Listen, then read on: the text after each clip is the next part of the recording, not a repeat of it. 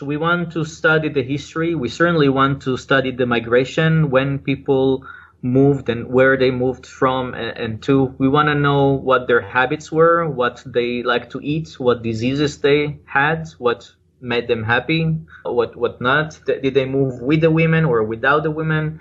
So they're all sort of questions, but they're all based on the same exact things actual identification of time and place of where these skeletons are from. Because if we don't have that, then then everything will be off.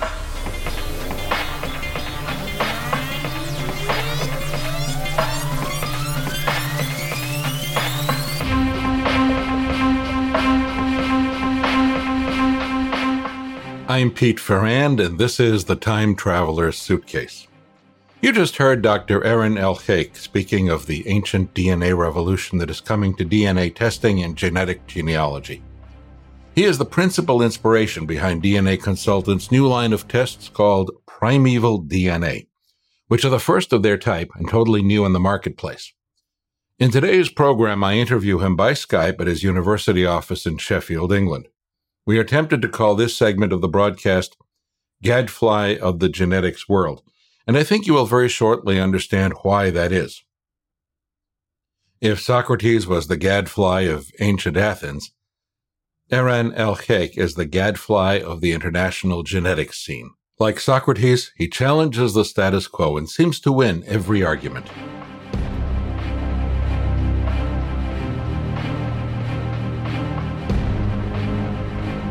DNA Consultants is the sponsor of the Time Traveler's Suitcase. It's a company that has been helping people find their ancestry for more than 15 years.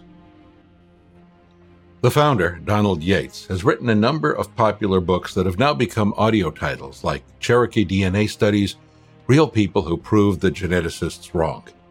This is the audiobook featured in our first few episodes. His pledge, then and now, was to treat every customer's family history with the same care as his own. That idea was behind the DNA Fingerprint Plus, Cherokee Ancestry Test, and now Primeval DNA. Based on the discoveries of Israeli American geneticist Eran Elhaik, it is the world's first ancient DNA test series. Could you match both modern day Israeli Jews and ancient Israelites? It's possible but it's only possible at DNA Consultants. Visit us online at www.dnaconsultants.com. Check out the latest in DNA research on modern day populations and ancient peoples like Vikings, early American Indians, Stone Age Europeans, and others. You'll be delighted and amazed.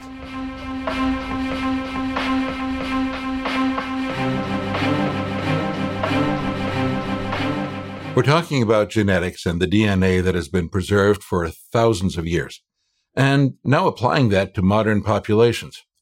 Our guest, Dr. Eran Elhaik, was the lead author of a paper published last month called Ancient Ancestry Informative Markers for Identifying Fine Scale Ancient Population Structure in Eurasians.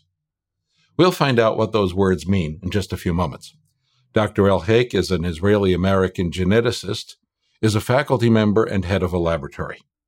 He specializes in genetic epidemiology, population genetics, molecular evolution, and personalized medicine in the Department of Animal and Plant Science at the University of Sheffield in Sheffield, England. He's also known as a paleogeneticist with a doctorate in molecular evolution at the University of Houston, Texas, with postdoctoral work at Johns Hopkins in Baltimore. So, Eran, welcome to the Time Traveler's Suitcase. That takes care of your CV. We'll be talking about what you're doing right now. You are originally from Israel. So tell us what your first, tell us what your American connection is, please.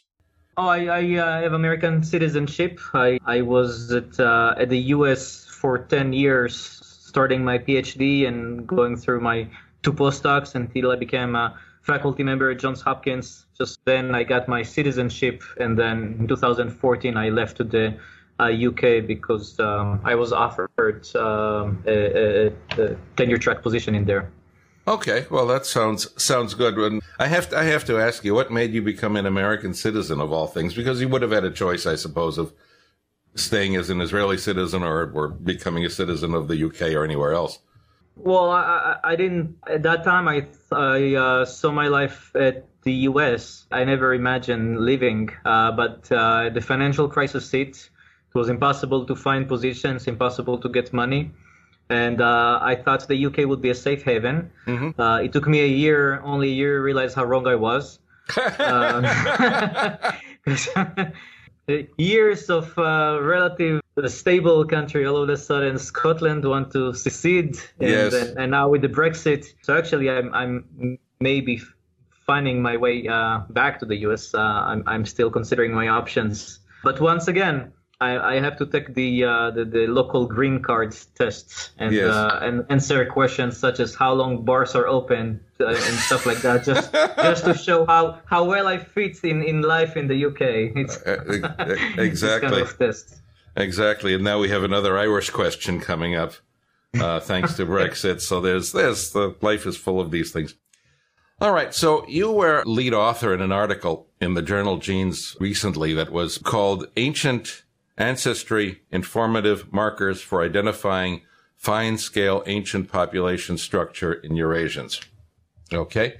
And there were four other people who were credited as an author. I guess you're the lead author in the in the piece, and the, you you did the writing, and the others did some of the research. I, I assume that's the way it works. Uh, correct. Yes. The title makes sense with the words. It's in academies, of course. And uh, this has something to do with what the sponsor of this podcast, DNA Consultants and Donald Yates, is involved with as far as primeval uh, DNA goes. So I think, first of all, when hit with the term primeval DNA, why don't we define that first and figure out what that means? That means uh, DNA from ancient times, DNA that was extracted from uh, skeletons, mummies, and, uh, and, and, and, different bones found in different parts of the world. It's the opposite of uh, uh, modern day DNA that is extracted from uh, living people or from people recently deceased. Um, and the purpose of this test is to allow your anyone to compare their DNA with that ancient DNA or primeval DNA uh, to test their genetic similarity uh, to these ancient people. Um, you need to understand what what is going on right now and what population geneticists have been doing for a very long time is to compare the DNA of modern people to that of other modern people and tell themselves stories about why those people represent ancient populations. So, in which case, uh, typically uh, uh, Druze and Bedouins and Palestinians represented ancient Israelite for whatever reason. That was just the story uh, scientists told themselves. And uh, English represented uh, the ancient Anglos and, and Saxon just because there was nothing else. Um, so, so all the the whole field of genetic genealogy, any company that you'd send your DNA to, they will tell you you're 20% uh, Levantines, 30% British, because they will compare your DNA to the DNA of other living people, and assuming they represent the past, which they don't. They never did. We always knew that was a lie, but that's just a lie that we told ourselves because there was no other data. Now there is. Okay. Um, and uh, and now we actually have data from these ancient populations, ancient Israelites, Roman Britons, uh, Native Americans, and so forth, that were actually there living 5,000, 7,000, 10,000 years old. Now we're at the point where we can start asking again all the questions we've been asking 10, uh, uh 10 years ago, but uh, using the actual data uh, that, that is best answer those questions. So when we talk about again primeval, we're talking about five thousand years uh, ago and further back, basically. Or is there a, um, is there a real? We're talking about five. Uh, most of the data is five hundred um, AD to uh, twenty uh, uh, BC. All right, because I, I had no idea what you're really what you're really talking about with, with that. So what we're what we're finding is basically we find carcasses buried in under the uh, ice and whatever, and the DNA is still preserved. And this was the great discovery, relative very very recently was this discovered, right? That DNA was preserved for all this time in many cases. Um, yes, so the DNA is a very strong molecule. It had to be because it carried uh, all of lives on this earth for the past four billion years, but it's not indestructible. Um, it hates uh, water and it hates heat. Um, so this is why it is very difficult to get uh, DNA from Africa or, or Egypt along the Nile. But what it really, really uh, uh, loves, or, or the best way of preserving DNA, is uh, in cold or dry areas. So, uh, so just like the, the, the, the scrolls found in the Dead Sea, they were preserved because this this area happened to be very dry, and, and just like the same thing as with the DNA. And over the past 10 years, there has been a revolution in paleogenetics, and people, pioneers in the field, improved the extraction methods of this DNA and were able to sequence it um, and overcome the fact that the DNA, you know, over the thousand years that had, it has been under the ground, has been broken to a lot of pieces. They were able to put together all these pieces and create the genomes of lots of ancient people from all over the world. Now, how do we know who these people were really? I mean, you find somebody buried in the uh, ice in Siberia, and uh, there are uh, there are and were any number of ethnic groups around in various places of Siberia. So you have a set of uh, DNA from somebody. How do you know who that connects to? Well, what you described is the worst possible scenario. And uh, no, we wouldn't know who that person is um, we would be far more fortunate if uh, that person died along with some jars or, or, or art oh, okay. or some arrows yeah. or something that we know of that can give us a hint about the culture. Um, the easiest ones are the ones that are, you know, that have a tomb above them. Uh, with, with, some kind of name. yeah, well, that, yeah, that of almost, course. that almost never happens. yes. Uh, but we can infer uh, the context from uh, archaeology, and this is why um, archaeologists uh, once again became extremely uh, important in paleogenetics research because they're responsible in generating all this other metadata that goes along with the with, with the DNA and helps us make this type of inference about who that person is. And and if we have the kind of person that you describe that we don't know anything about them, they may still be similar to somebody that we know of, and, and we can infer their, uh, get some idea about their cultural affiliation in this way. All right. And the point of this study is to look at the movement of populations. Is that the primary goal here to see which populations were where and where that where they moved in ancient times? Uh, there are several goals for paleogenetics research. We want to study the history. We certainly want to study the migration when people moved and where they moved from and, and to. We want to know what their habits were, what they like to eat, what diseases they had, what made them happy, uh, what what not. Um, how did did they move with the women or without the women? Um, so they're all sort of questions, but they're all based on the same exact things. Act, actual identification of time and place of where the skeletons are from. Because if we don't have that, then then everything will be off. Well, yeah. And I guess the thing that we've discovered here, or you have discovered and your cohort has discovered, is that these populations moved a tremendous amount. And previously, when I was a boy, it was told that these populations were basically static and would stay where they were for thousands of years without leaving town, so to speak. Right, exactly. So that's uh, relate to theories of nationalism and the stories that uh, nationalistic historians told us and, and other people and politicians about what makes English English, Israeli Israelites, and, and, so on and so forth. And the stories that they told is that um, Israel or, or, England, English or wherever they are, these people are descendants of the populations that uh, were there, uh, hunter farmers or, or hunter gatherers or farmers that lived there thousands years ago and changed very little and absorbed very little other people uh, into them. And and the only difference between uh, modern and ancient Israelites is that uh, the, the, the later did not have uh, access to Wi-Fi. Other than that, they're exactly the same people. Oh yeah, you're right. Yeah. Uh, but what we see from the uh, from the DNA is that, of course, uh, first of all, populations in the past were far, were far more diverse. Uh, so that's kind of obvious. They were they, they went through a lot of bottlenecks, either through disease or famine or hunger, or through marriage, just marrying uh, uh, uh, the, their kids to to the neighboring kids. Um, so the diversity of the population went down, just like it happens with any you know tiger or elephant population. Uh, and the other things that we see is is great movement uh, from the Levant outside, and then conquering uh, Europe, mixing up with the uh, hunter gatherers. Um, I, we don't know what they did with them though. Uh, the people who came and were farmers, yeah. either they enslaved them or they paid them uh, to you know continue working in their field, or just pushed them away to to Scandinavia. one way or another, the population of farmers replaced the hunter gatherers and then later population that discovered iron and, and, and metallurgy and so forth replaced them and so on and so forth but the populations always moved so that that kind of brings into question the whole concept of Europeans and Asians and Levantines. I mean, what's the point of all those those names if everybody were on the move all the time? Yeah, they um, moved. They moved and they inter intermarried or interbred. Of course, they didn't know they were not allowed. I mean, they they they they they, they loved that.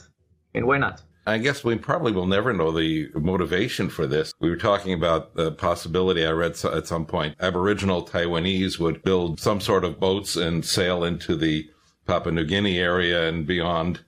And yeah. that was, you know, you look at that and that's amazing. How did they take food along and water along and all these other things? It, and it's fascinating, yes. Why did they do this? Were they right. seeking something? Were they being punished and being thrown out of their country? Were they crazy? Uh, had you know had they had they smoked something and just decided to go, go, sailing? It must have been terribly dangerous. And how did they get their navigation? We'll never know these questions, but they are interesting. Yeah, yeah, and possibly all of them. I mean, we we we never know what prompts people to to go ahead and, and explore, except that we like to do it ourselves. At least at least some of us, those yeah. that are not playing uh, Fortnite all day, and just. Uh, uh, and just go outside and, and see what what is there, what is out there. Just like you know, good good explorers, just like the uh, American pioneers and and, uh, and and everybody else who like to go to fertile ground and said, I, I want to be here because there is no one else, and and I'm going to be here first. Your your research paper, it sounds like then talks about a very technical way of the, you know the technical aspects of analyzing this uh, this DNA. Is that is that the thrust of it? It's yeah, it's technical, but it's something that uh, was needed to open up this field uh, for uh, more sophisticated analysis. Um, what what happened with uh, the the field of human DNA uh, studies? So as you know, the, the human DNA is, is huge. It's about three billion markers. Um, and we don't want to study all of them because most of them are the same in all humans and, and shared with the chimpanzees. Um, and, uh, and and the other ones just don't show a lot of variation between humans. And if there is no variation, there is no population genetics. Uh, and what we want to study are only the type of mutations in the DNA that change between uh, between populations. That if you look at French and German and English, these mutations would be difference between them and allowing us to uh, identify these these people and, and ask questions about the, their health and phenotypes and eye color and these sort of things. Um, so to promote this field of, of modern DNA, uh, people came up with uh, special kind of mutations, and they were called ancestry informative markers that uh, were different between different between human groups. And if you only look at very small uh, uh, number of those mutations, it can be as few as 100. Then you can correctly call um, um, Chinese, African, uh, Papua New Guineas, uh, Native American, and so on and so forth. Because those 100 mutations were just so different between all these populations. Um, so knowing this opened up the whole field of human uh, population genetics and then we could start asking questions about uh, where did people come from, uh, uh, what kind of uh, phenotypes they have, start doing some personalized medicine, where it is important to know who you are before treatment can be uh, uh, provided to you, and so on and so forth. What we did here, we did we applied the same logic, but we identified those ancient ancestry informative markers in the ancient paleogenomes, which are very large and unfortunately, like human genomes, they're full of holes because this is where the DNA disintegrated.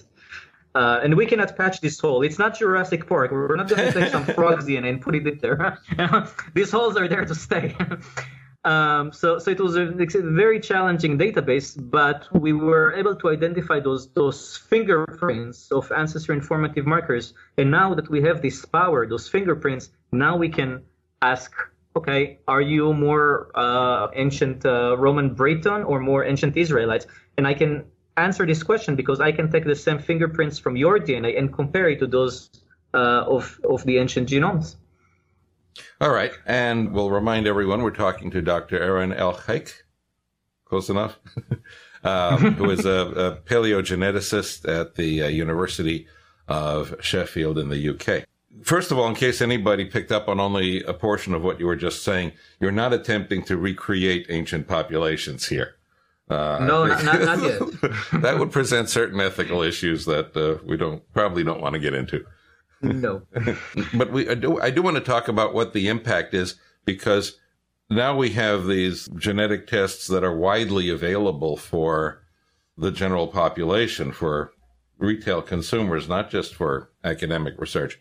And it's surprising to me how popular these things have gotten over the last, just the last couple of years, because I've run into people ever since I got into this project with our first podcast. I mentioned it to a number of people and they say, Oh, I had my uh, DNA studied mm-hmm. here, there, and, and, and everywhere else. And I know, uh, let's talk about what the impact is on individual consumers, not just academic research. So this is something that is still uh, being studied and determined. We're actually just now putting a proposal to study the impact of these tests on uh, people's beliefs and identity and uh, social political opinions. Um, the, the, the, field of genetic genealogy was launched in the uh, in, in the year of 2000. I, I joined only a couple of years later. Um, I developed the first test for uh, the Genographic project. Um, and then I uh, did some work for uh, uh, Home DNA, and now I'm working with DNA consultants. Um, all this time developing the next generation of tests. Um, what most of these tests, aside the ones that are finding your, your relatives that that never worked as expected, uh, mostly telling you stuff that you already know. Um, uh, the other things that they did was to take um, ancestry and, and, break it down to regions and then telling people they're 20% this 30% that. Um, i find those answers very uninformative uh, but but it's so simple that everybody can understand and i guess this was the great attraction. Um, they're also very um, inaccurate in the historical context again because people um, uh, changed over time and moved over time. And today, what you call British are not the same as 500 years ago, as we discussed. But but this is what these tests provide, and what we're trying to do here is uh, taking people to the past with this technology that we developed. And, and, and tell them who their ancestors were and what components of their DNA uh, remained in, in their modern day DNA. Do you think most people this is idle curiosity, or are they seeking something something else? Um, as, as as long as uh, countries uh, favored people of different nationalities, there will be something to gain and something to lose. Oh, um, yeah. For a contemporary example, is uh, Senator Warren. She took the test to prove something. Uh, she didn't do a very good job. and she also didn't get very good advice, so she went ahead and, and, and, and with not very good results, unfortunately. But but but she did that because she expected to gain something from this affiliation. And, and the same for, for Israel. Now, uh, if you want to become Israeli citizenship, you need to prove you're Jew. Um, right now, DNA is not really uh, uh, uh, considered as, as evidence, but with time we can perceive, we can imagine that it may.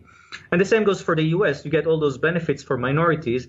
And there is a guy now that is sues that he's claiming he got some 5% uh, black uh, in his DNA test, although he looks white and never affiliated himself with the black culture. But he asked for uh, benefits and he was declined. So he went ahead and sued. So I'm following this case. Very interesting. So, so, so this is one motivation to take this test. The other motivation is curiosity, and we're getting a lot of people who are telling us they're royalty this and royalty that, and, and the tests uh, somehow uh, uh, verify this, which is which is really great. Makes me happy to hear. Not exactly why I developed it, but uh, whatever works. Um, and and some people just want to you know join join the trend, jump on the wagon, see where they are, where they came from, mm-hmm. Uh, and and uh, all these this is all fine. I suppose some people want to want, want, to find out who they are to lord it over everybody else. And just in case somebody doesn't keep up with world uh, news or the U.S. news, uh, uh, Senator Elizabeth Warren claimed she was in part of Indian descent, American Indian descent, and then her genetic test proved that she was some minuscule amount. I don't remember how many decimal points of, of Indian background there were, but that's that's all we find, and that's common, I guess, to most everybody whose background is American for a few generations. I suppose has some Indian in, in them. Right. All right, Eran. Thank you very much for joining us for the Time Traveler's Suitcase today. It was a pleasure. We've been talking to Dr. Eran Elhaik, a paleogeneticist and unofficial gadfly at the University of Sheffield in England, which is where he spoke to us from. If you'd like to get in touch with him, I'll have his web address in just a moment. We'll also hear more of Dr. Elhaik in our very next podcast. Among other things, I'll ask him about why people want or need or should know about their primeval ancestors. Take Thank care. Thank you. Absolutely.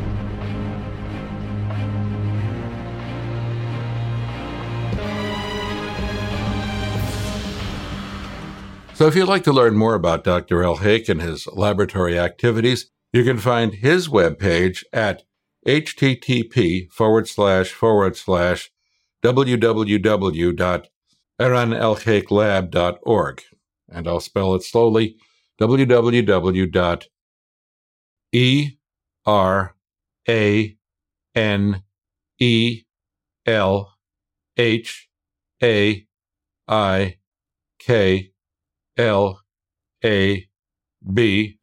dot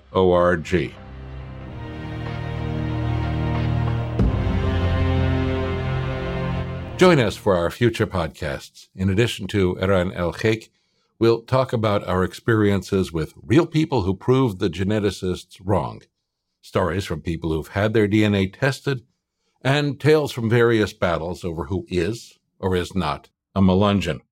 You can find all of Donald Yates's and DNA Consultants books on Amazon.com and Audible.com, from Ancestors and Enemies to Cherokee DNA Studies real people who proved the geneticists wrong.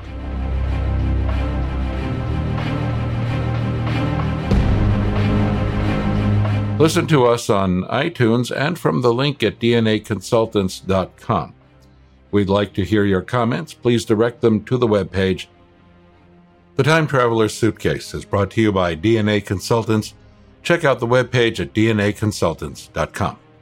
The program is written by Donald Yates, and I'm host and producer Pete Ferrand. Thanks for listening.